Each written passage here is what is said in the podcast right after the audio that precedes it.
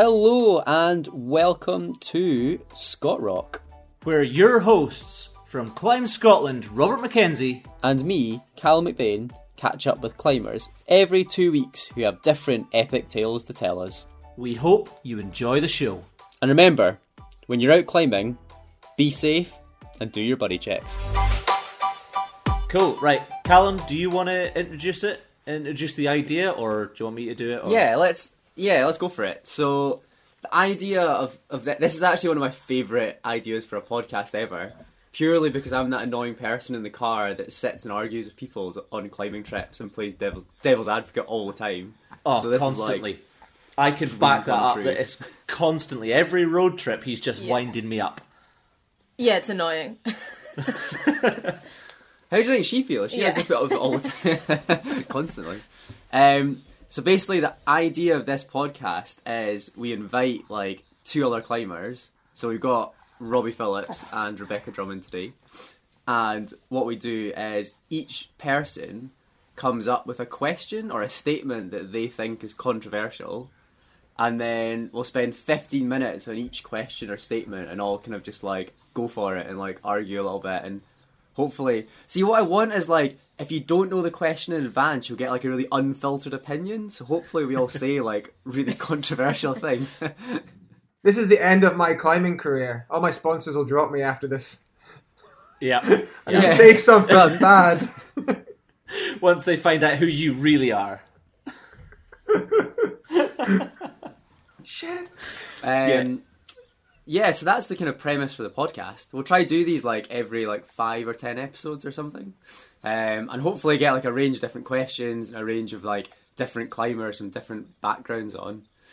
But maybe to get started, should we all? So we don't really know the specifics of each other's questions, but I reckon do we give each of ours like a personal rating of how controversial they are, and then we stay start with the least controversial, and then end with the most. Uh, yeah, okay, I like that. Okay. So uh, mine is uh, the idea that the on-site is the purest form of climbing. I believe is rubbish. So mine is should pegs be replaced with bolts when they fall out of trad routes? Just when they fall out, or if they're looking kind of sketchy too. Yeah, like when they look really bad, or they've already fallen out, or um, and mine is should indoor climbing be seen as its own entity and stop being compared to outdoor climbing? Ooh. Cool. Ooh. Uh, mine is just generally looking at controversial uh, ascents um, and climbers throughout history. You know, I guess asking the ultimate question: Do we? What? How much proof is needed to validate an ascent?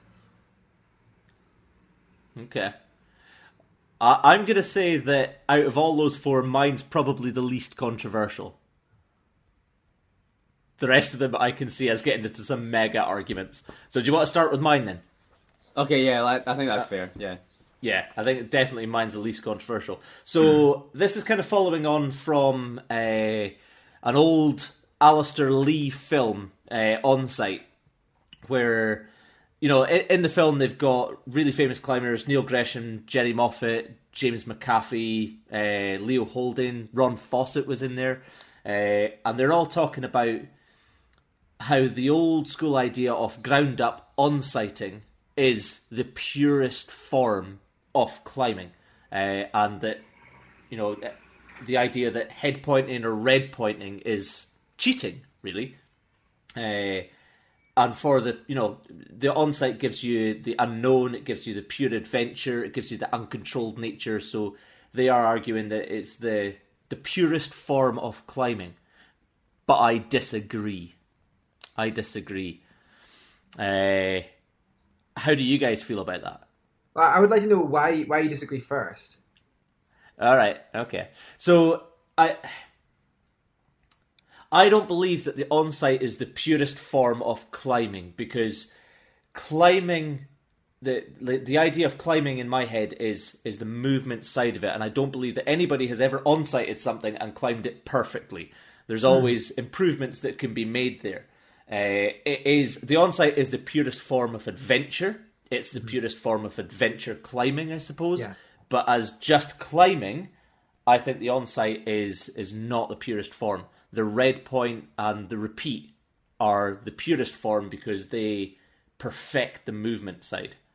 Yeah, so your measure is based on on like oh, I mean, any, your measure is based on how uh, how you measure purity, basically. You know, whether it's the how perfect you climb the route, or whether you base purity on you know the style of the ascent. Like I guess like you could argue purity is like climbing. You know, that the purest form of climbing on uh, you know Alastair Lee's version of purity would be like on-site soloing it barefoot naked. Yeah. you know, if you want to get down to brass tacks here, you know that is essentially, Yeah. you know, that is the purest form of climbing. Um, so yeah, okay.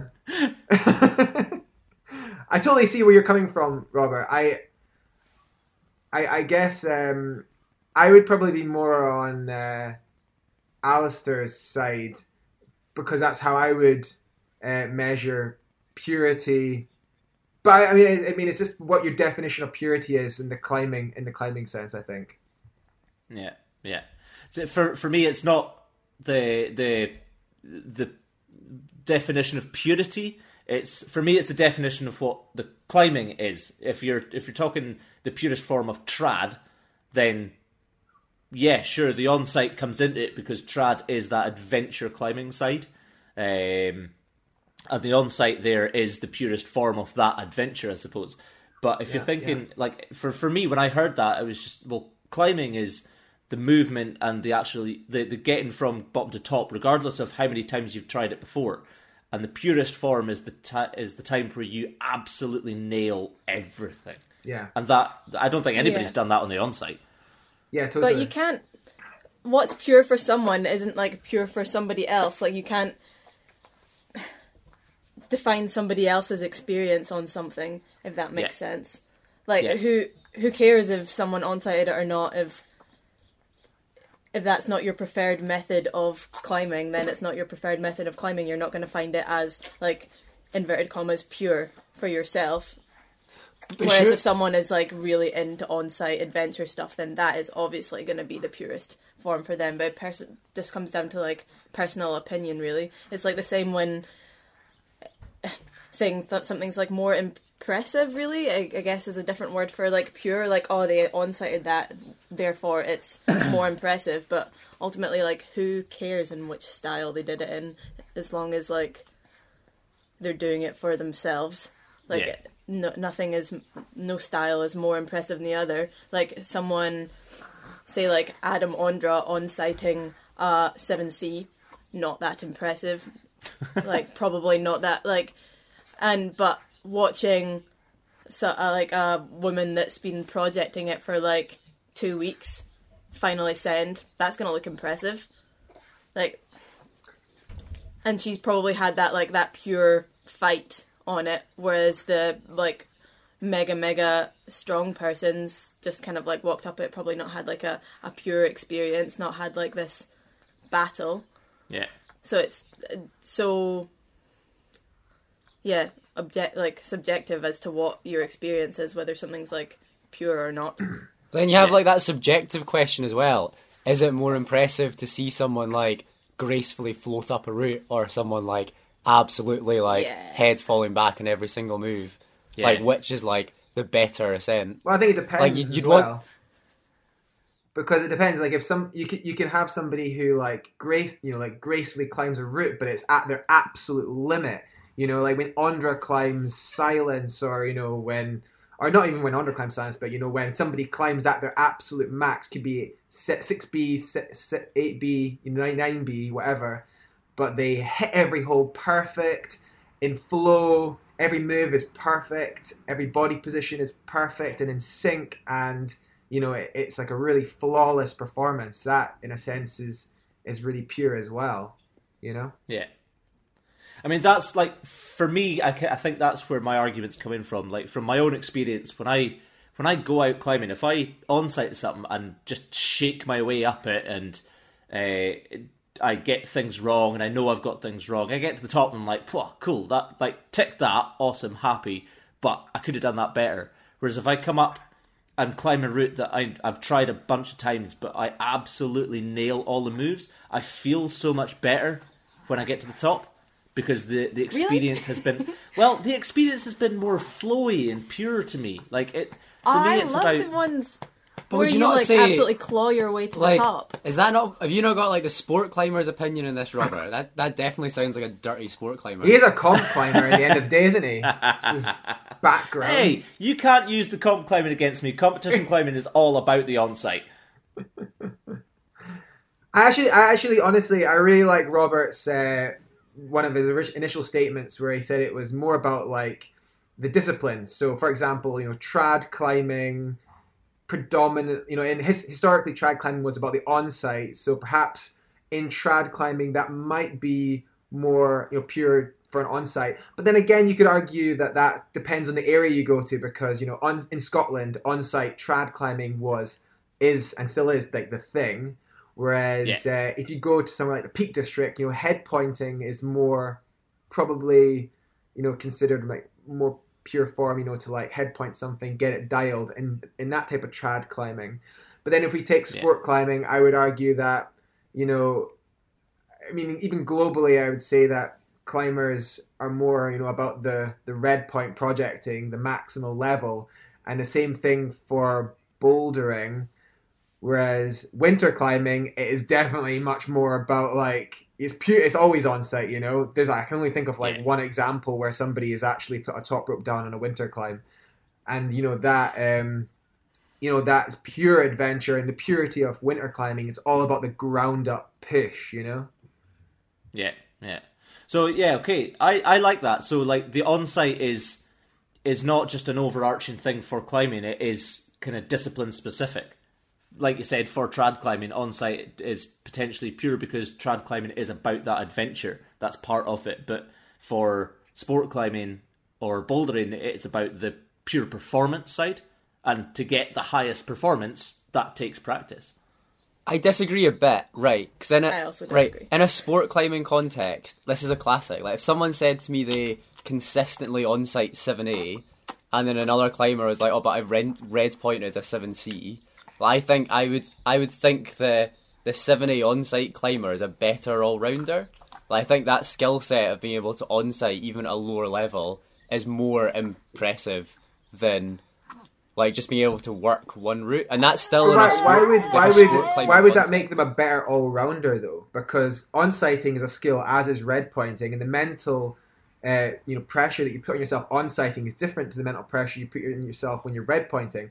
Like I know for a fact that when I go to a crag and try and on sight something, I on, honestly, like, most of the time, I have like no preconceptions. I just go give hundred percent, and if I on sight, I on sight. If I don't, I don't. Whereas red pointing for me has always been a little bit trickier because I put more pressure on myself. However, I have seen the direct opposite of that. A great example is, you know, Mr. You know Neil McGeeky on his on-site of Dalriada, and in his head went, Yeah. you know, to, to to pop because he put so much pressure on himself to try and on-site that route because he built it up for so long. So I kind of think that it really depends. there's more pressure on it. Like, so basically, I think I'm kind of a bit biased because I definitely think on-site climbing is like. I would disagree with Robert. I think on-site is like the king, but it's because like an on-site is super ephemeral. Like you get one opportunity to on-site a route, and you could never again in your entire life do you get that same opportunity again. Whereas like a red point, fair enough. Like it, you put pressure on yourself to do it, but it doesn't really matter if you take ten goes or hundred goes in a red point. Like a red point is just a red point. But yeah, nobody cares if you've done it second go or third go Yeah. or fourth go. It's all just a red point. But then, but then it goes back to the same question that we asked initially, which is like, how do you measure purity, and like, what what is your idea of purity in climbing? If your idea is it's purely about the movement, then Robert's idea is right. If it's about the experience, then yeah, you guys are right. So I think it Yeah. like Yeah. it depends. Yeah. And then and there is this like kind of opinion that trad climbing, like you were saying, that trad climbing should be done on site and that's the kind of like yeah, that's like the best kind of style for trad climbing, but ultimately who actually cares? like how you got up to the top of this bit of rock. Like Some people do care. Trust me.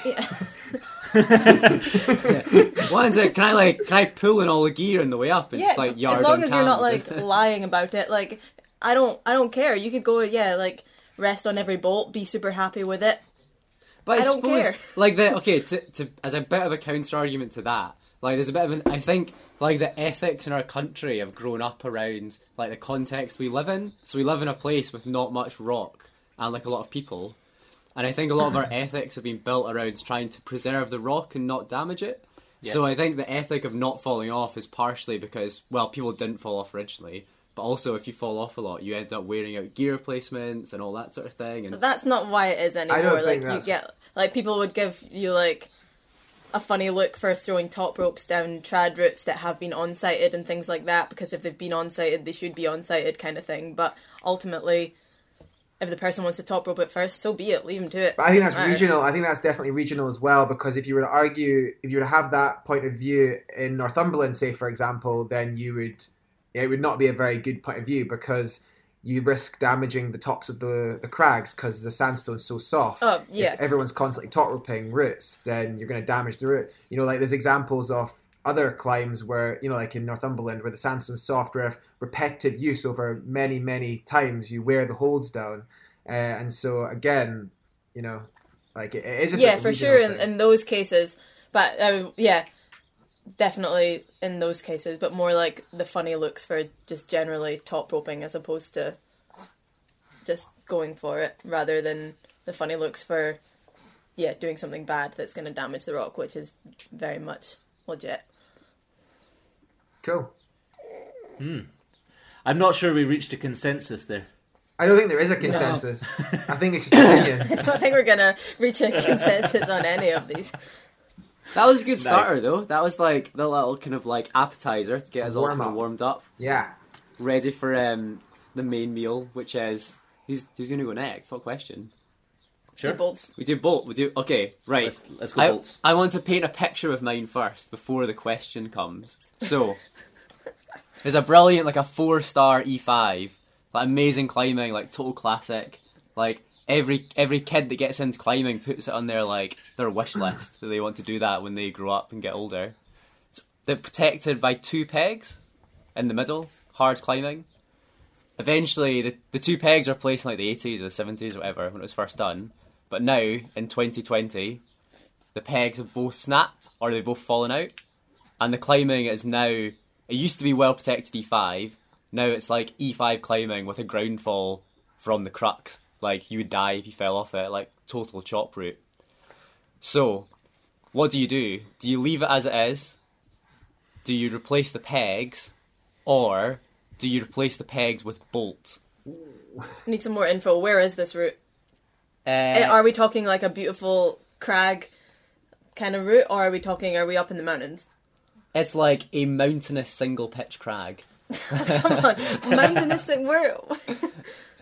Like, there's, there's mountainous Yeah, there single- are. There's I was, loads. deliberation would be a bit. Ooh. Ooh. And I'm assuming also in this question, I'm assuming that there's not any gear that's like behind the broken pegs. Not So even like really bad gear. Nah, just like they they they've broken off. Then where did these pegs Well, go? I mean, Well, they're just like hammered into a crack. Yeah, so there's a crack. So nothing can go in this crack. Nothing. Yeah, Absolutely you, t- you telling me that a little microcam can't fit in that peg scar? Or like a little wi- like a couple little wires. Like nothing Wiggle, that wiggle. wouldn't be like purely psychological. I mean, I had an experience Ooh. like that actually on uh, the cobbler, on uh, Wild. Not, I'm not sure if it's Wild at Heart or Wild Country. I think it. I think it's Wild at Heart. It's the one that goes up Wild at heart, yeah. E7, uh, and uh, yeah, the the pegs up there are just like rotten, absolutely rotten, and uh, I didn't want to fall off them. I did take a fall actually, but I didn't. But there was one in one or two in particular at the start, just kind of as you were going into the harder climbing, and I'm pretty, I'm like 100% confident they wouldn't have held. Um, but when they were first placed, it would have been great, and I wouldn't have thought, thought anything off. I would have just like smashed up there. And so I actually posed that question to Facebook, and it actually resulted in the largest discussion I've ever had on social media. And I barely said anything. I just posed the question, and it was just like bombarded with opinions left, right, and center. There was, you know, sport climbers saying we should just stick a bolt in it. There was, you know, staunch, you know, you know, like trad climbers saying, you know, uh, Scottish trad climbers saying, don't replace the goddamn peg, and uh, you know, also people saying, you know, oh, we should be able to replace pegs. I kind of don't know where I stand in it. I know, I know that from um, my tra- I've traveled extensively, you know, and climbed in areas where ethics are very different, and uh, you know, climb somewhere like Australia or the US, and uh, they would definitely have routes that are a mix of both trad and sport. And a route like uh, a route like that would 100% have a bolt in it. You know, they would stick a bolt Yeah. there, and it would be a solid fixed thing that you know never never changed, and uh, it would be safe for that one section of the route, and then and that would be it. And it, it's quite See, nice. I can see I- the I can almost I can see the appeal when people say, "Oh, just um, if the bolt snaps, go go replace it with another bolt because it's kind of like for like." But and then but but the same people get really annoyed with the idea of putting a bolt in, but it, it like a peg still damages the rock. Yeah. Like Yeah. it's almost I don't really is there that much of a difference between replacing a peg for another peg and just drilling a hole for a bolt?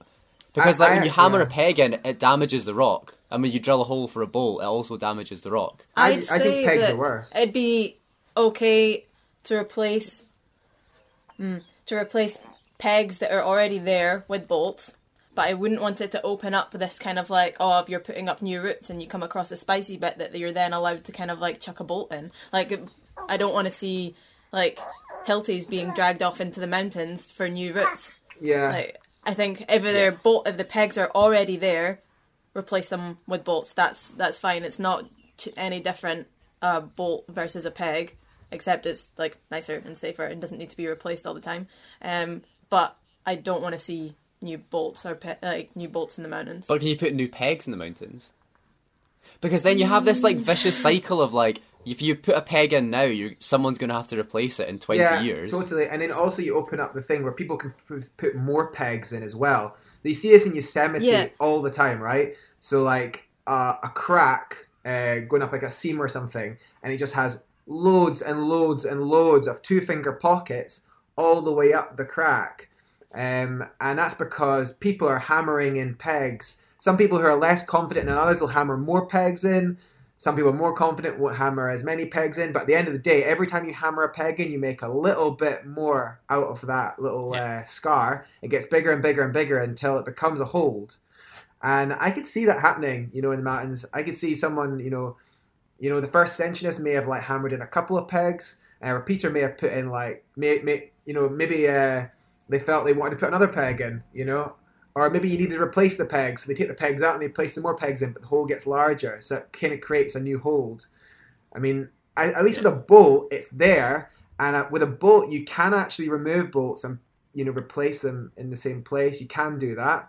Um, you know, I mean, there's there's options there, and it doesn't. It, it always can be the same, really. Are we building a bit of a controversial consensus here that uh, Oh, absolutely not. with bolts? I absolutely not. I have not spoken yet.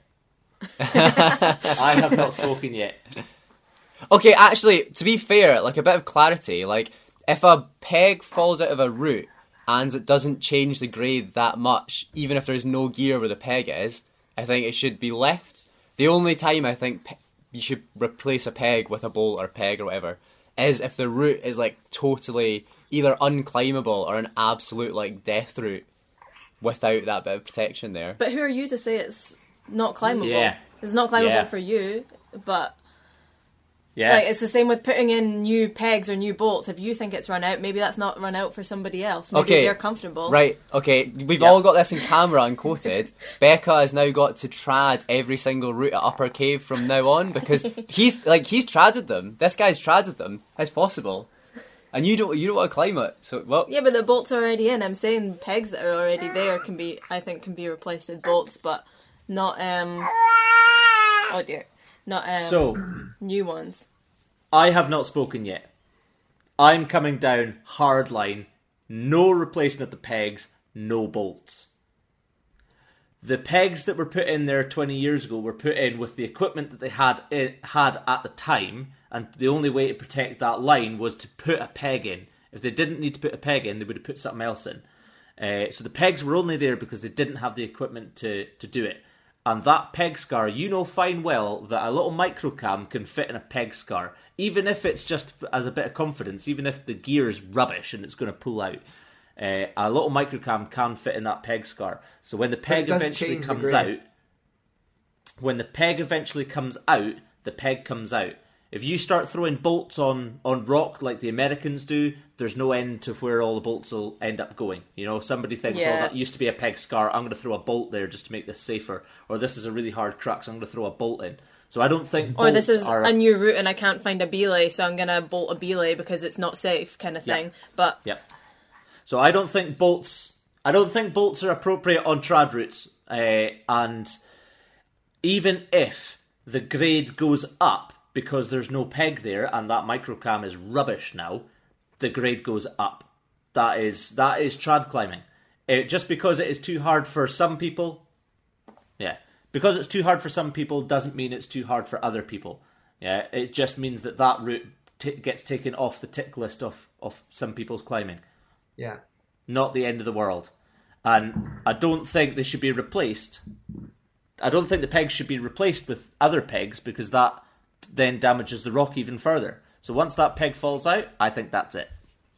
The thing is, I think you, I think both of us have a sensible opinion. I think either you don't replace pegs at all, like you're saying, and you leave mm-hmm. stuff as it is, or if you want to replace pegs, it has to be done with bolts. But the problem is, everyone always kind of gravitates towards the middle ground and ends up putting in pe- like repegging things, and it, it like doesn't make any sense. It's like some sort of weird like dichotomy where no one can really well, it's not a dichotomy. Like people just end up going in the middle instead of like going to one extreme, and you kind of end up in this kind of stuck position. This is why this Yeah, like argument always comes stuff. up, and people always end up repegging stuff. because But no it's one can decide. partially what we should do is we're all the younger generation. This was the older generation that gave us this problem by using pegs so goddamn much. If they hadn't used so many pegs, we wouldn't have to have this argument right now. Yeah. Is it the same in like kind of in low level crags? Like if you've got a venue which is a mix of both like sport routes and trad routes, yet some of the trad routes have pegs on them. What would you do? You say those pegs can't be replaced with bolts too? Are you thinking like Dunkeld? Yeah, So I think Dunkeld, Dunkeld's uh, just a got- good example of a place where bolts seem natural, like seem like a natural thing to have there. It's like a sport crag. You get the sense of that place being a sport crag. Uh, well, at Upper Cave and Myopics, yes, because they're sport crags. But Yeah. at Polney, that is all trad, and you've you know you got the classic route of uh, the wriggle, the rut, the groove that all use that peg at the start. If that peg were to fall out, that move round the bulge and pulling onto the slab is scary and almost death. Uh, if that peg were to fall out, I don't think that should be replaced with a bolt. I don't think that's excusable. But I think what would Means the happen grade is goes like up quite a bit, but hey ho. That that's such a Yeah. classic like VS route. I think it, almost like if in a week, I guarantee you someone would be up there hammering in like another peg, and then you Yeah. just end up in this situation which Robbie describes where it gets repegged and gets repegged and repegged badly, and it's just like then the rock gets really damaged. Yep. So should we But just on- go and start chopping any pegs that get replaced? Then is that what we're saying?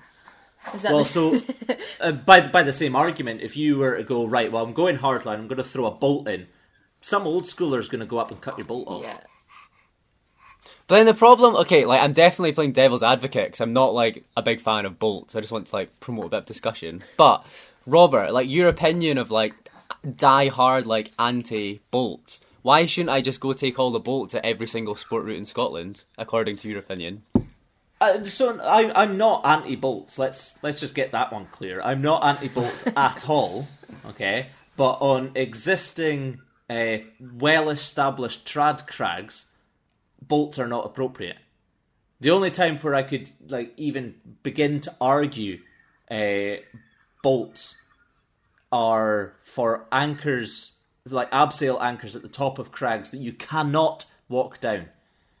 Uh, because then you know over time everybody uses the same placements as the anchor. The the gear gets trashed. trees get trashed, boulders get moved, whatever. Whereas if you throw some bolts in, it's a lot more long lasting. But that is only excusable if you cannot walk down. Even if the walk is like 45 minutes around the back of the hill, I don't care, don't be lazy. Does that mean we have to bolt the In Pin? Well, the In Pin's got a chain on it anyway, you don't need bolts. Well, yeah, true. I mean, I would say like there's a lot to be said for. I actually agree with Robert entirely on on this point. Um, I think there's a lot to be said for the traditional nature of Scottish climbing, and I've actually never been anywhere in the world which which like holds so true to its uh, traditional ethics as much as Scotland does. Um, Yeah. And uh, I actually think that should be uh, fun- fundamentally like what we hold true to uh, at the crags in Scotland. Because you know, like you can go to America and experience bolted trad routes. You know, like you can, you know, same in Australia and all over Europe. You know, like the occasional boat here and and all that sort of stuff.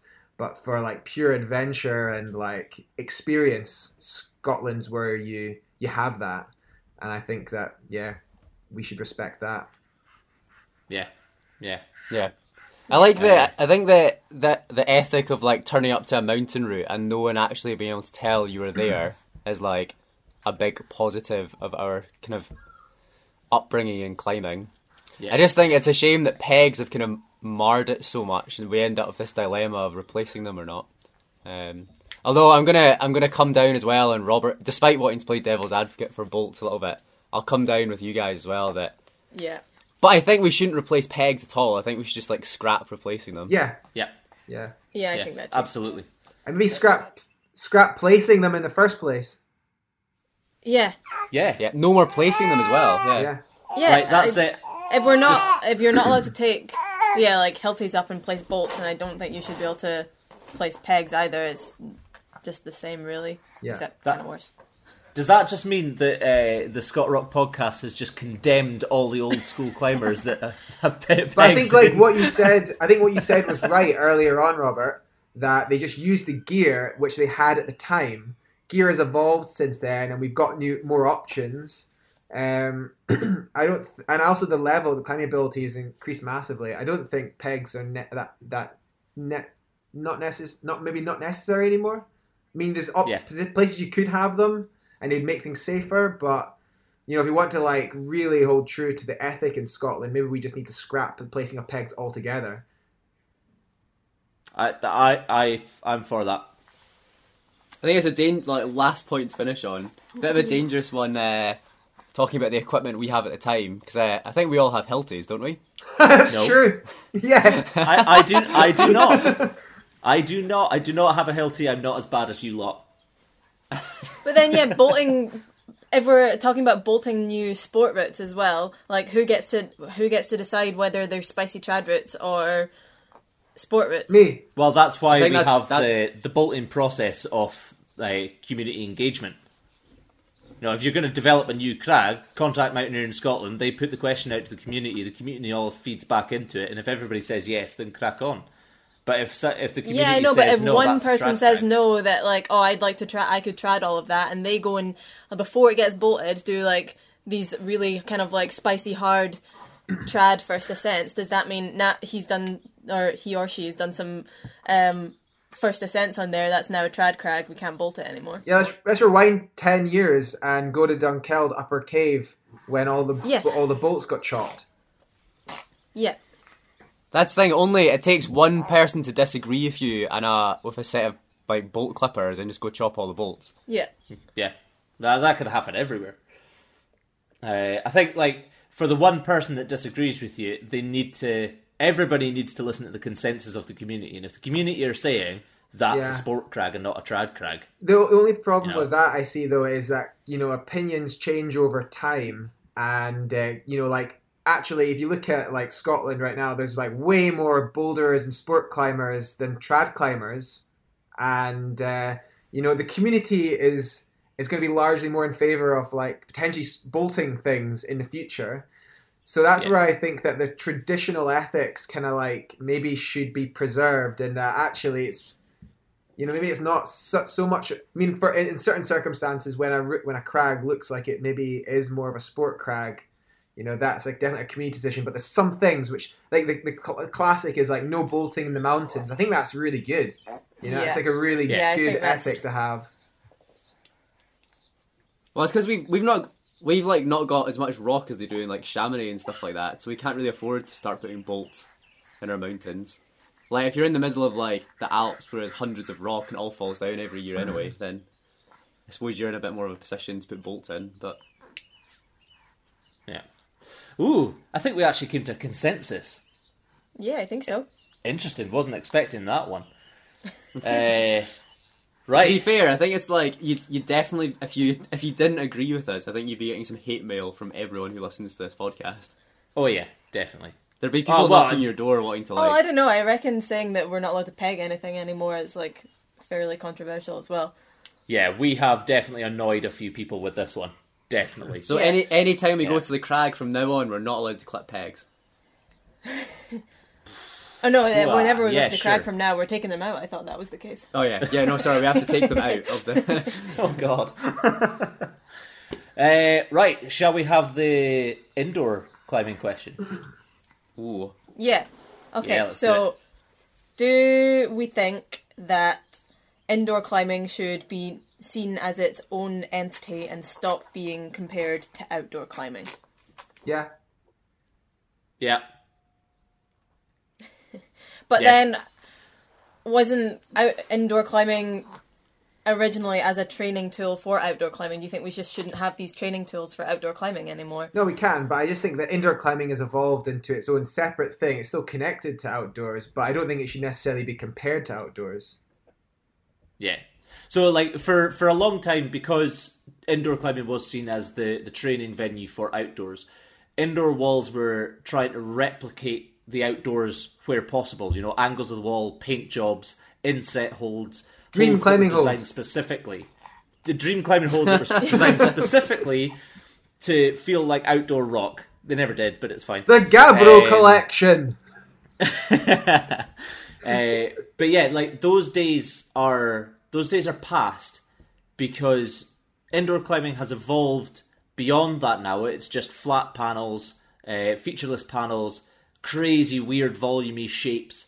Uh, and for those that are wanting to train for outdoors, they don't just go climbing indoors anymore. They use specific training tools like fingerboards, campus boards, uh, circuit boards, uh, all these other wacky, wacky training tools. They don't just go climbing anymore. So I believe that climbing, indoor climbing, is potentially being held back from what it could turn out to be by being compared to outdoors and being used still, or have been thought of still as just a training venue for outdoor climbing. If you were to allow indoor climbing to evolve into this crazy, wacky, gymnastic, huge, colourful volumes and be totally cool and wacky, uh, people would still have circuit boards and fingerboards and campus boards to do their training on. But do you think you'd just lose this like entire kind of client base of climbers, like actual climbers? Why would I you think lose they're, them? they're they're not exactly the most profitable bunch climbers, are they? I mean, No. they're classically pretty stingy and I'm sorry. like, Who, why? Why? Why are we losing climbers? I, I I view indoor climbing as a as climbing. I just don't view it as outdoor climbing necessarily because it's not. No, but um, like if so, if climbing walls evolved purely into the kind of like parkour, volumey kind of stuff, like yeah, I'd maybe go every once in a while just for fun as its own thing. But I certainly wouldn't be a regular customer. I'd much rather go to kind of like a dirty basement and um climb on edges on a slightly overhanging wall. Spo- like But slight- still set. Like I'd rather do that than like go around in circles on a circuit board kind of thing. Like I'd, But I'd I don't like think climb. that indoor climbers are evolving into purely into purely parkour. I think like maybe like one or two examples of walls that have gone to become like a pure competition focused wall, but like I would say like ninety nine point nine percent of climbing walls all have a circuit board, a campus board, a fingerboard, a steep training board, and a and a lot of problems set in a style that replicate outdoors, as well as the sort of more modern style. So I think that like I don't think that I mean they might be utilizing more modern contemporary holds that are competition style, but I still think they are. You know, there's there's the basic style as well. Yeah, for sure at the moment, but I think what Robert was trying to say is is that kind of setting of like of like things that are, are similar to kind of like moves you would get outdoors is that holding the setting back indoors like should it all just go towards like the really fun run and jumpy But, kind of know, style stuff I, I kind Like, of com- like competition climbing, like shouldn't just be testing people's ability to do parkour. Ah! Like But being a not. good competition climber should be yeah exactly yeah that's what I'm saying. Like you Yeah. should be a, if you're a good competition climber, you should be a good all rounder. You should be good at climbing on a 45 on filthy crimps as much as you're as good as Yeah. doing like a co- coordination running jump. So it shouldn't just go all the way to one side Yeah. of the spectrum. But yeah, and I don't I don't think it is, and I don't think it will. But I think there's a really good. I mean, like for in, in for indoor climbing competitions, right? Actually, there's a really good argument for the way it's gone, right? Because if you were to just purely um, focus on like the basic outdoor style, pulling on small crimps on a steep board, um, for your for your difficulty comparison, what you would find is the the really light young climbers would be the ones that did really well. Yeah. So like you know like Ashima Shiraishi, you know when she was like 13 years old, could come and win uh, the World Cup. However, because it's more technical based, because it's more like movement orientated, it does um, it, ha- it has far more bias. It goes far more um, towards skill. You know, like you basically do better over. You know, if you've got more skill level, like if you've put more time into practice over many years, and that's why you generally you see like the you know the slightly older competitors are the ones who have been competing for the longest tend to perform perform the best. I actually had this conversation with Kilian Fischhuber uh, like three years ago um, over a beer in in like Frankenjura, and uh, Yeah. And he was saying he was basically saying like the competitors winning the competitions now wouldn't be the same uh, if you you know like if you if the style hadn't changed. So actually, I think that people think that indoor climbing is transforming into this thing that's disconnected from outdoor climbing, but actually, what I see is something kind of slightly different. I just see the indoor climbing adapting to a style that actually um, that uh, gives people with the best skill level the advantage. So it's in some ways it's actually still holding true to to climbing at its heart. It's just not the same as rock climbing, if you know what I mean. Does that make sense? I'd almost I'd almost turn this question round and say that like I think outdoor climbers are too focused on just like climbing and crimps in a 45 and really like I think a lot of outdoor climbers have become more rounded and better I don't want to use the word athletes but climbers if they kind of embraced a bit more of the indoor comp oh style yeah they'd have better body awareness for sure Yeah, 'cause, like- you get to learn how to move your bodies in different Yeah. ways yeah For that's sure. gonna Yeah. make you a better climber but I think, And I think- you get a bit on you go Robert go for it. that's kind of where where my thinking is is climbing is slowly evolving into you know these crazy hold shapes and big volumes and a lot more balancy techy maybe a bit of the gymnastic side that you never ever used to get in indoor climbing. You know before 10 years ago it was never that. It was always steep walls small crimps. Um, and all it produced was kind of strong people that couldn't move well. Whereas now, with the training aids that you've got, and if you allow indoor climbing to evolve into this wacky, crazy thing, then you will become a much more rounded climber when you do eventually Exactly. step back outdoors. Uh, like the gymnastic side of it, that that yeah, that like that complex movement practice that people can get on gymnastic training is so transferable to going out doing some trad climbing. So transferable. Um, so yeah, I think instead of trying to continue to replicate outdoor climbing in the indoor environment, we should completely embrace it, let indoor climbing evolve into what it naturally is going to, and use that and the training tools to become more, much more all-rounded climbers. Yeah, I would totally agree with that. I think that the style of indoor climbing now teaches climbers the skills to learn techniques and movement far better than indoor climbing did before. And I, although I still think there's like a massive transition between modern indoor climbing and uh, outdoor climbing, I think the skills that modern indoor climbing provides are exactly what climbers need to get better at outdoor climbing fast. Um, Yeah. So yeah, I agree with that totally.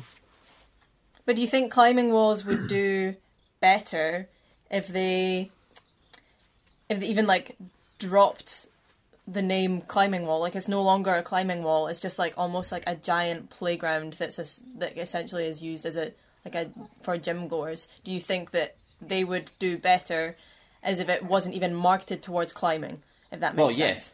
Yeah, of course, because the climbers, the membership climbers that go to a climbing wall, do not financially support the climbing wall. Every climbing wall in the country is propped up by its birthday parties, and if by turning into wacky, colourful, crazy actually- stuff, they're going to get more birthday parties. Yeah, that's that's not entirely true though, because you're talking about national, which is UK, but that's not the case in America. Um, like so, I think the the I, I think this is the case. This is what I was told by some business, some climbing wall owners in the states that um, you know back in the 90s and early 2000s, you relied heavily on your birthday parties and your taster sessions and your Yeah. single single session like one drop in session you know uh, for the bulk of your revenue but what happened like in the sort of like later 2000s and the 2010s and onwards was actually the the increase in memberships uh, actually overtook what they what they had in the tasters and the birthday parties and actually they made more money off the regular climbers than the others, and that's because the the whole business changed, uh, and it became much more about your regular members, and they made they made they made more money from that. So I think it depends on what point you are in your uh, in, your community.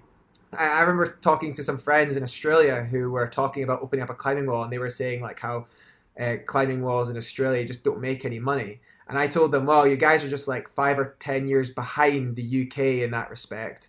And that was five, six years ago now. And now there's like, like five, ten, oh, there's like ten climbing walls in Sydney or something. And there's like, you know, similar amount in Brisbane. They're just like exploding up. So I think it's just, Yeah. Basically what I'm saying is I just think it's where you're at in your, you know, in your evolution of the sport in, you know, the country. Yeah, Hmm. I guess the UK would need more climbers, like climber climbers, to make that. Yeah, But who Well- knows? I think it's like ten years behind the, U- the US, maybe. yeah, Yeah. I think, yeah, I think we are maybe starting to see that. You know, if you look at the the bouldering walls, uh, the bouldering venues like TCA and Eden Rock, they're they're rammed, especially TCA newsroom, Yeah. rammed with students.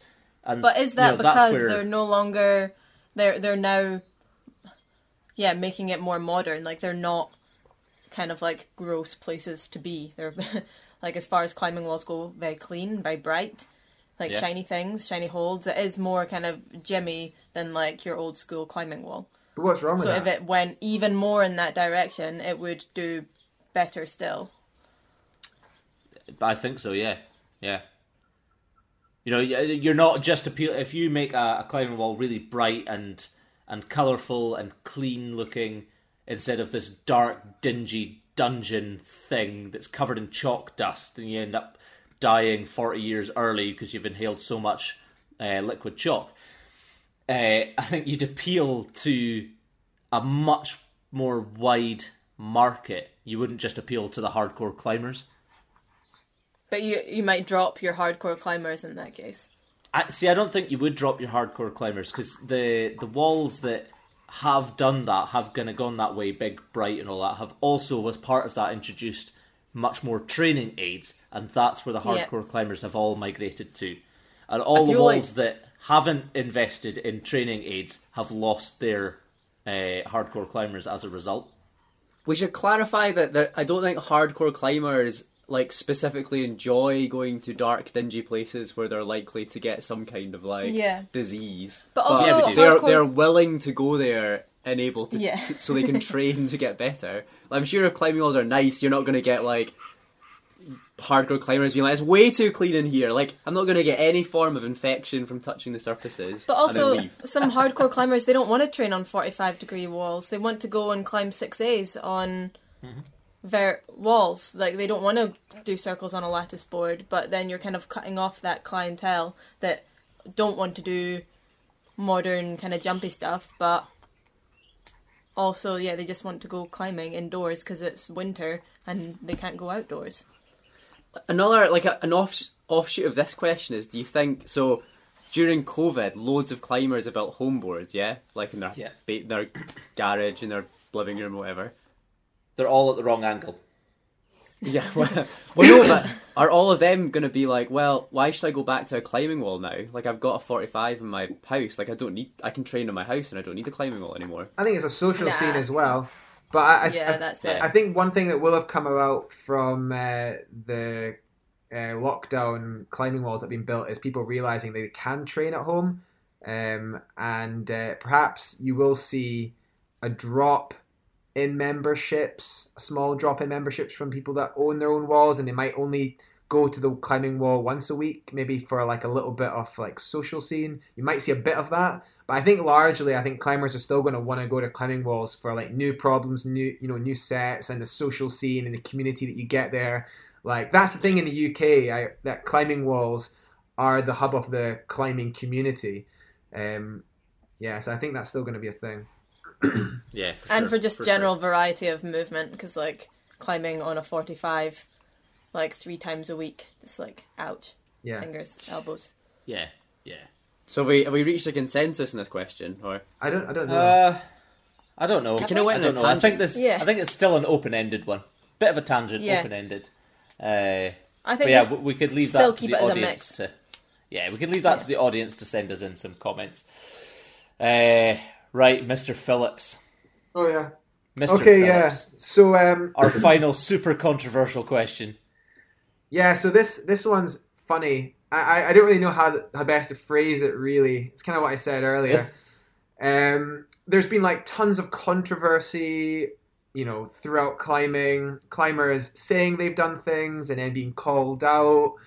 There's uh, you know some great historical examples. Like John Dunne on uh, that 8C plus 9A total eclipse in Malham, um, amongst other Yeah. things. John Gaskins and the Boulder Problems, Rich Simpson on Action Direct, and more recently, Saeed Belhaj, uh, the Swedish Moroccan climber on Action Direct, which then opened up questions about other things he'd done. I'm not saying yes or whether he did it or didn't do it, but I guess like fundamentally the question is, you know, whether or not we need proof to validate our ascents, and I think it really I mean, I think it goes really goes more deeper into that aspect of like, do professional climbers who get paid to climb, do they need to video every ascent? You know, um, and like what what what validates an ascent essentially? Yeah. But then, like, okay, a bit of a to get us dug into this question, like, I- as a kind of idea of sponsored climbers, they they shouldn't just be sponsored because of like the big numbers they're cranking out. Yeah. Like, do all sponsors not like to think that they sponsor climbers because of that climber's like certain values or something? And I don't think many many sponsors would say, "Oh, we only sponsor Robbie Phillips because he climbs." Like eight C plus or whatever, or nine A or whatever. yeah but if your sponsors are So why should you? th- sponsoring you on your values then they're probably going to drop you if you lie Yeah, but then Yeah. why should you, if you're being sponsored on your values, why is there any burden on you to have proof of your sense? Is it like guilty till proven innocent, or I mean, I'd extend that and say, is there any any need for you to lie in the first place? Is there any need for you to prove yourself in the first place? Um, like why, if you've gone and done a route, why why even tell the world? Well, I mean, I then think that's you're, like your it's a personal issue isn't it like Mm. as it's not a sponsorship issue it's a a definitely Yeah. a personal kind of problem but that's just like I suppose that's just like kind of climber banter, though, isn't it? Like you go to the pub and you talk about like what route you climbed, but you wouldn't be expected to turn up at like the climbing bar in Margalef with like proof that you'd climbed your first six C plus and like walk around the bar showing it to everyone. I But think it's you- different But if you'd you're maybe like, say like you'd maybe go to the pub and say, "Oh, I cranked out this six C and people would be like, "Oh, cool, nice, yeah, that's ace." if you're That's doing something Phillips does. groundbreaking I think is different Yeah, Robbie's got. Yeah. Here's a video of me climbing. Look at my latest bridge. Look at my latest bridge. I'm only joking, Robbie. Like me. I need validation. Yeah, it's it's an interesting question because, like you said, like there's loads of people in the past who have said that they've done things and got caught out, or said that they've done things and the majority of people don't believe them or whatever. Uh, but I don't know. There's lots of questions in that. It's like like why, if you were to do that, why would you lie? Why does why does doing that route matter to you so much that you would lie about doing it and potentially get caught out?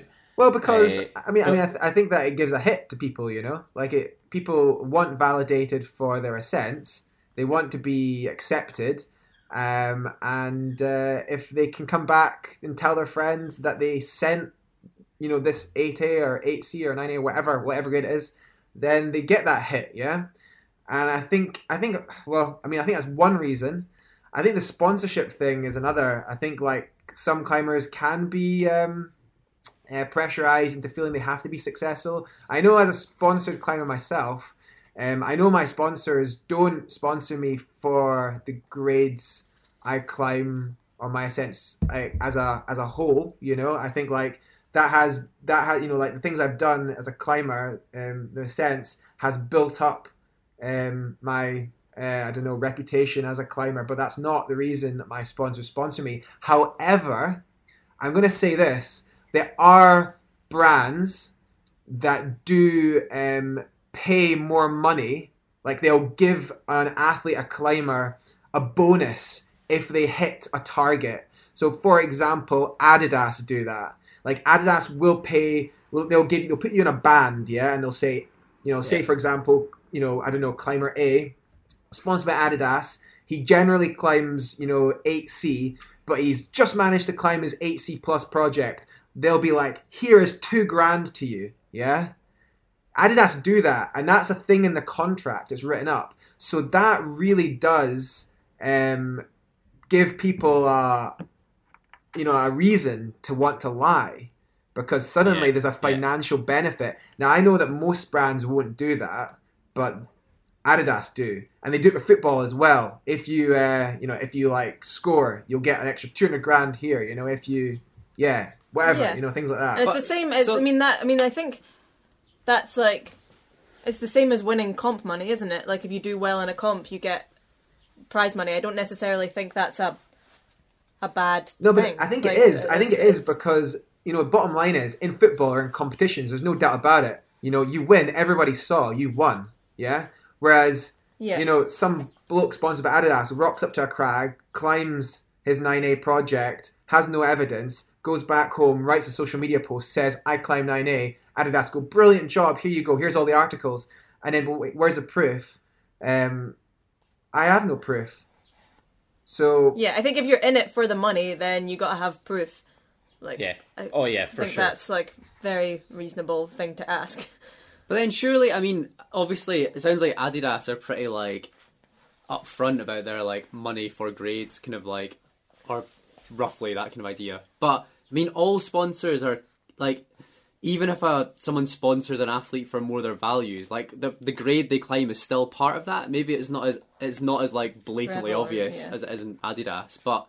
So should they then also be expected to film every single ascent they do, so they have like a catalogue to show the sponsor that okay, I, I do climb this grade.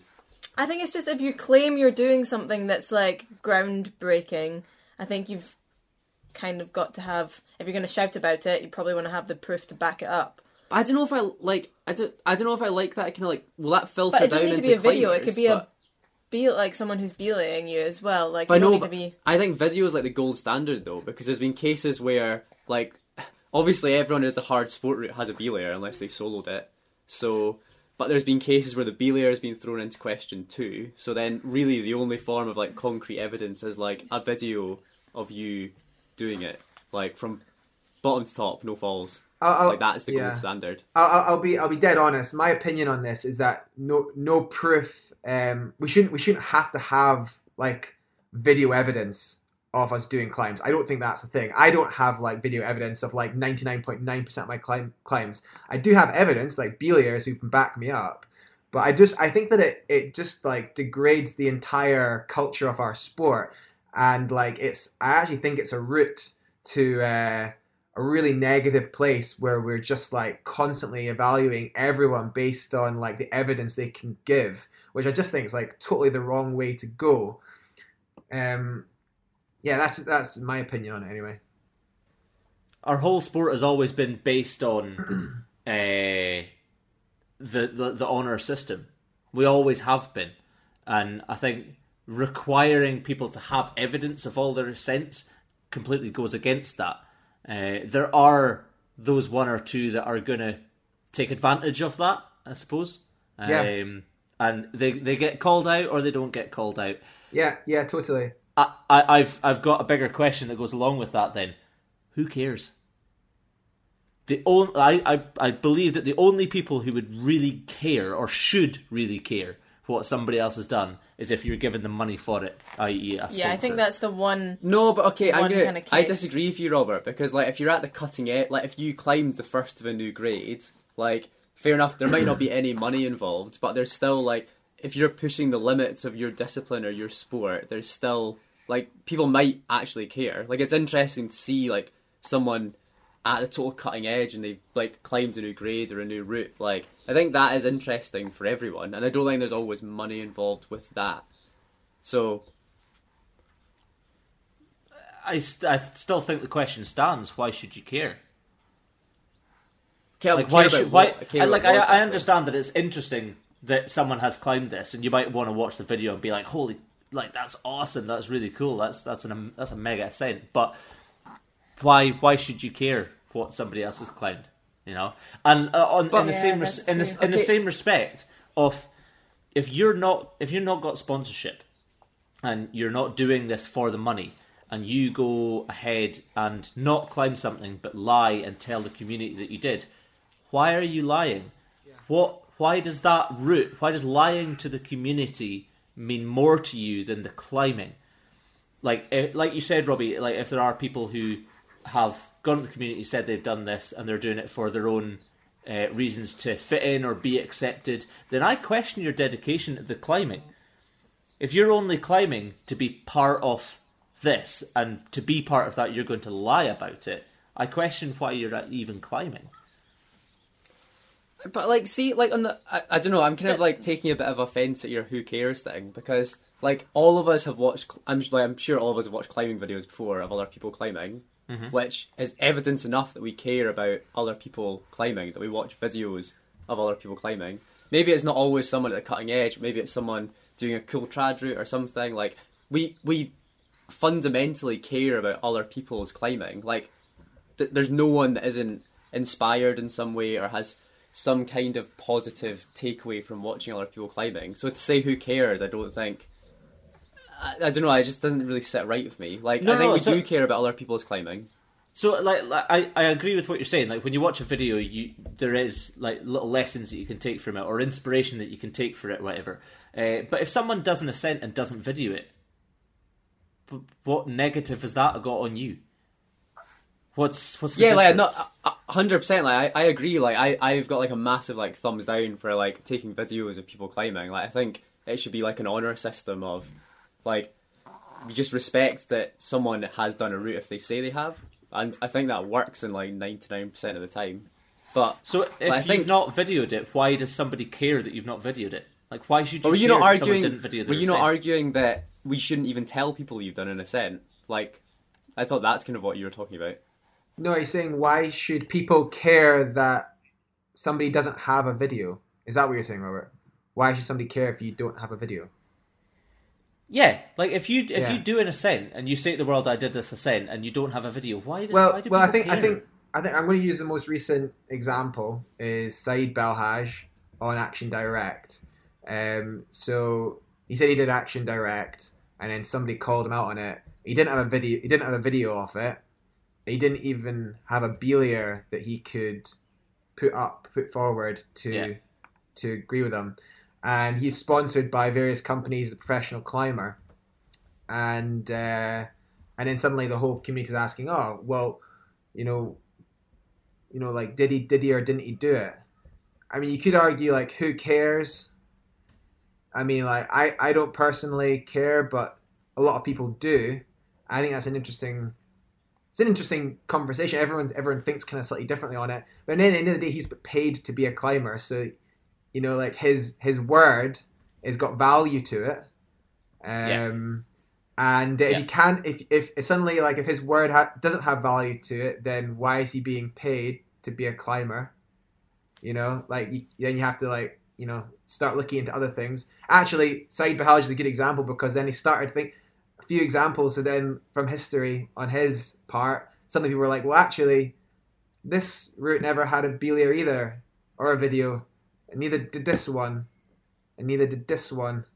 And then it was like, oh yeah. shit, he's been lying to us for years. But I'm not. I'm not saying he has. I'm definitely not saying he has. Yeah, yeah. It's yeah, just saying yeah. that's what it seems like. So that's why I think that's why people care because it feels like they've well, been lied, like I, li- lied to.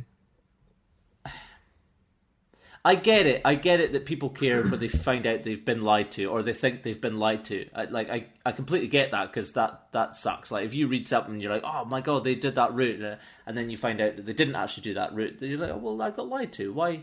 Like I don't understand. But my my question is like a little bit deeper than that. Why should you care what that person went and climbed?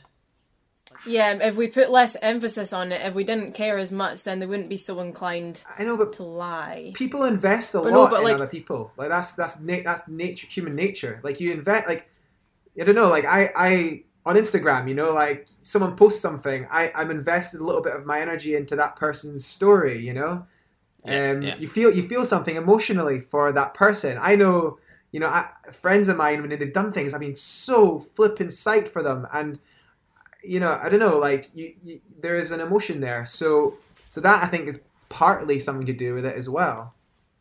Yeah, yeah. I think like yeah. that. That's like that. That's why we care. It's because we're human beings, and like we like to share in other people's like successes, and also like mourn with them when they're sad and stuff like that. Like even like without the video, that's why we care about other people's ascents. I think maybe what you're thinking, Robert, is why do we care if people are climbing really, really hard or not really hard? Yeah. Or no? Yeah. Like yeah. Why? Why, why does yeah. their performance matter to you? Yeah. But I guess at the end of the day, it doesn't really matter what grade it is. Like, it's annoying to feel like you've been lied to, whether someone's lied about climbing 6C yeah. or whether they've lied about climbing like 9A. It's just the like, yeah, you are going to be a little bit invested either way. Probably ultimately because someone's wanting to take the best and the worst. They're wanting to share in their successes but never have any like bad stories or losses or like uh, failures. That's the right word. Yeah, and no, people get annoyed when when people aren't genuine like that. What yeah. was the f- initial question? I've kind of forgot. I mean, is it just, just do we do we require evidence uh, for all our ascents, uh, or for for most of our ascents, or for our hard ascents? Do we do we require that? I, I mean, like and it, I mean, my opinion is no, we don't. And I think that if we were to go down that line where we were asking for evidence, it would be a route to um, oh, just a very negative, you know, attitude in the community and you know, I just I just don't think it'd be a good way to go down. I actually think for the number of people that do get away, like as Robert said, for the number of people that do get away with stuff like this, it's just not worth you know, like you know, ruining our val- our our culture in climbing where we just rely on people's honesty and and trust. Yeah, I think that's yeah. the bottom line for me anyway. Yeah. Although a little part of me does want to see Robbie filming every single handhold and move in the next big wall he does, so that we can make sure he doesn't cheat on it. Well, I mean, he's putting out a video every week now. He's going to need some yeah. content do, you, do, you, do you want me to tell you an honest story? Do you want me to tell you a funny one, right? Um, yeah. So when I was in Ceüse with, uh, on a um, like uh, years and years and years ago, probably like 2010 or something, and uh, I was trying this route called the Black Bean, which is a 70 meter single pitch, and in the last 10 meters of the climb, I like did this move to the sloper hold And I got it solid, and I was just moving up to the next hold, and my hand slipped, and in slow motion, I fell off and grabbed the quick draw. And I stood there with the quick draw in my hand, and I remember thinking, nobody can see me up here. I was up there. It was in my hand. I was like, I could just pull on right now, and no one would know because no one was watching me. The belayer was all the way down there. It was like the wind was like. I was like, I could just grab this hold and continue to the top. And I, I remember, I thought about it for about two seconds, and then I went, take. yeah. I mean, I think we'd all be lying if we hadn't all been in that position at some point. Like, there's a very fine line between those who haven't lied about a sense and people that have. Like, we've all been on the very edge of Yeah. that, of like yeah. being next to the cam and just like wanting to put your hand in the loop and just like yard on it for a second when you're scared, or like things like like that, or like on sport routes, just kind of wanting to like hold on to the if you're at like the bolt, hold on to the rope a little bit and just like sit back to take like a little bit of the weight off of your arms, kind of thing, like little sneaky things. Yeah, Like- that that like classic we've all where you been like that yeah, classic where you clip the a quick draw and put your middle finger in it and just hang there for just a second, Yeah. like ah, just a before you clip the rope in. Yeah. What are um, what are people's thoughts about in winter climbing when you just put some snow above a nut and then hook it with your ice axe? That's like legit, yeah. Oh, that's brilliant. I mean, it, winter climbing is aid climbing essentially. You're using axes. Well, yeah, it's eight. Well, it's like anything Yeah. goes. oh right, that is the most controversial point of this entire thing. Is winter climbing just aid climbing? Wow. That can be the question for next. I actually next think it. I actually think this we go back in time back to Robert's original question: What is the purest form of climbing? And actually, if you think about it, based on this, bouldering is the most purest form of climbing because it's the one that you can't really cheat on as much. You know, like there's there's no gear. You know, you can't grab a quick draw. You know, you you can't. You know, I don't know. Like, there's no way you can like knee Yeah. bar the rope to like give yourself a little bit extra rest. Like, I mean, Does you that can. mean there's a lot of ways to cheat in winter climbing? There's tons of ways of cheating winter climbing. Oh yeah. Winter climbing is AIDS It's all just cheating. Sink your axes in and just sit on your lanyards for a little bit. Yeah, cheating. Yeah. I actually did Oh. fall off an aid climb. Uh, sorry, not aid climb, a winter climb. I actually did fall off a winter climb directly onto my leashes, and the axe held, and I just got back on. well, oh, no, even better. Like the leashes and ice axes have little bungee cords. So you fall off and you get like a bit of a bounce back up. Ask Guy Robertson about that. That actually happened. Brilliant. Brilliant. Right? Should we should we call it there so we don't run I- on too long? yeah. I think we should. But- that was that was excellent. That was Yeah, good. that was good. To round up though, I think did we? There was only two of them we had pretty solid answers for. So We're never replacing pegs, never, no one can ever replace a peg, and none of us Yeah. can clip them ever again. but Yeah. we're not Yeah. putting bolts. Yeah. But we're not putting bolts in. Uh, what was the first question again? the purity, On-site. purity of climbing on site. Oh, We we, didn't didn't, really have agree it. on that, did we? that was. Uh, number three was indoor. I think we kind of agreed that there should just be a, a mix still, that it shouldn't all go in one direction or the other. And then the last question was, we don't like anyone that films themselves when they're climbing. Was that it? No, I, I think I think I think we all all agree that I just think that it's a bad bad route to go down. I think we should just trust trust people, and for the couple, two or three people every now and again who lie, we just let them away with it. Yeah. Yeah. Yeah. Unless there's like money involved. Unless Yeah. there's Unless money it's involved. someone's like So- job. Yeah. So I guess we're And all in agreement. finally, uh, Said didn't do Action Directe. Whoa! I'm and uh, winter climbing is AIDS climbing. oh yeah, I'm winter climbing. is day the climbing. general consensus. yeah, I like that. All right. Uh, for everyone that's listening to this, if you absolutely wholeheartedly disagree with us, if you're sitting there fuming, red faced, seething, send us an email. Leave us a Facebook comment. Yeah, Yeah. get in Wait, touch wait, with if- us. Let us know what your thoughts. If you're fuming, send Robert an email. If you like the podcast, send me an email. Yeah. And subscribe to my YouTube channel. Robert or Callum at mountaineering.scot. Let us know what you think. Uh, we will bring this to you. We'll try and do a panel show every 10 episodes, 5 episodes, something like that. Yeah, something like that. Wh- Whenever, whenever we can. Uh, but this was a lot of fun. Thank you very much, guys. Yeah. Cheers. See you guys. Cool. Right. See you guys later. Bye. Well, that was excellent. We got into some really good stuff there. Thank you so much to Rebecca Drummond and Robbie Phillips for joining us for that chat. Uh, hope we didn't say anything too offensive. Uh, if we did, or you've got any uh, comments on any of the topics that we talked about, again, please just send us an email, leave us a Facebook comment, or send us a message on the Climb Scotland Facebook. Um, hope you enjoyed that episode. Again, massive thank you to those two for sitting down with us. We will try and bring you a panel show similar to this every five or ten episodes. Uh, it'll depend on whether we get people to do it with us, but I think that is something we're going to do from now on because they are a lot of fun. I hope you do agree. So I hope you enjoyed that podcast, everyone. Uh, once again, once we get back out there, once we get back to the crags, once the walls reopen we can get back out, please do your buddy checks.